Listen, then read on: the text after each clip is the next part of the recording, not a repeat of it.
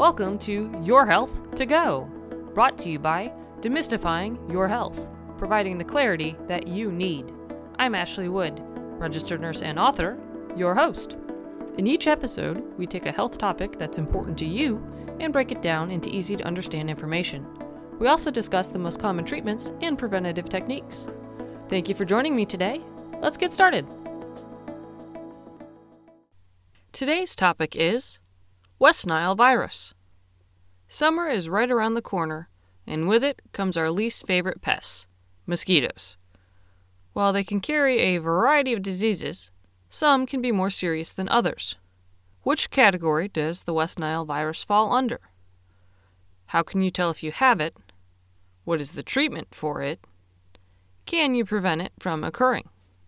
West Nile virus is typically transmitted to humans by mosquitoes that have bitten infected birds. It has been present in many parts of the world for years, but didn't appear in the United States until 1999. It's more prevalent in warmer months when mosquitoes are most active. Usually, the majority of people don't experience any symptoms.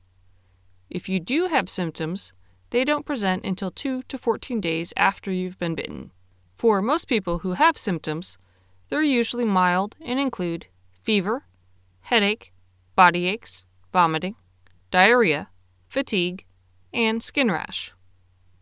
Unfortunately, a very small percentage of people develop a serious infection that can cause neurological issues such as inflammation of the brain or encephalitis and inflammation of the membranes that surround the brain and spinal cord or meningitis.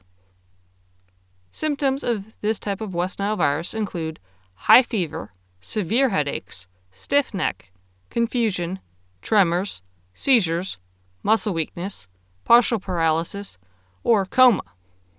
You're more likely to have a serious infection if you're elderly or have another medical condition that compromises your immune system or alters how your body normally functions, like cancer, diabetes, hypertension, and kidney disease.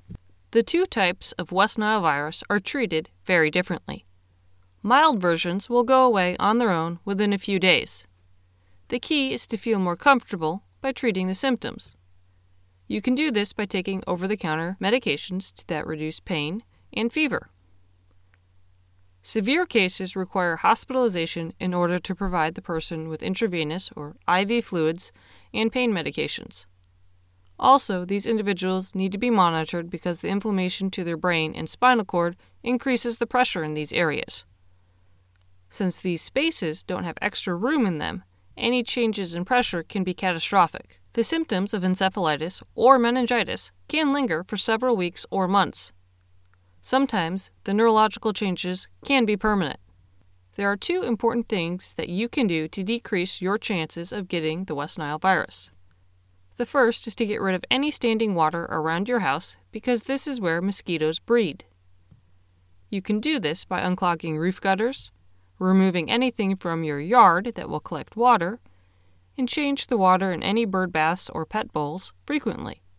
Also, installing or repairing screens on your home's windows and doors prevents mosquitoes from entering your house.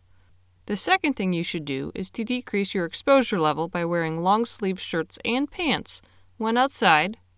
Avoid being outside during dawn, dusk, and early evening when mosquitoes are more likely to be out. Cover children's strollers with a mosquito net. And use mosquito repellent. The important thing to remember when using a repellent is that the concentration of the active ingredient should be higher if you're going to be spending a long time outside. In addition, don't allow children to apply their own repellent, and take care not to get it anywhere that it might end up in their eyes or mouth. While most people don't have any issues with West Nile virus, it's still important to take precautions in preventing it. If you have any questions or concerns about West Nile virus, please speak with your doctor. If you'd like more information, please visit the Center for Disease Control's West Nile virus page. Thank you for spending some time with me today. If you found the material to be valuable and helpful, please tell your friends about us. We're on social media, so like and follow us there to stay up to date on our latest information. You can also sign up for our weekly newsletter on our website. Stay healthy, and please join us next time on Your Health to Go. Now, time for the legal statement. Please keep in mind that the content we provide is not intended to be a substitute for professional medical advice, diagnosis, or treatment. Always seek the advice of your physician or other qualified competent health provider with any questions you may have regarding a medical condition. Never disregard professional medical advice or delay in seeking it because of something you have heard on Your Health to Go or seen on the Demystifying Your Health site. Demystifying Your Health does not recommend or endorse any specific tests, physicians, products, procedures, opinions, or other information that may be mentioned. Reliance on any information provided by Demystifying Your Health, its employees, others appearing at the invitation of Demystifying Your Health, or other visitors to the site is solely at your own risk. If you think you may have a medical emergency, call your doctor or 911 immediately.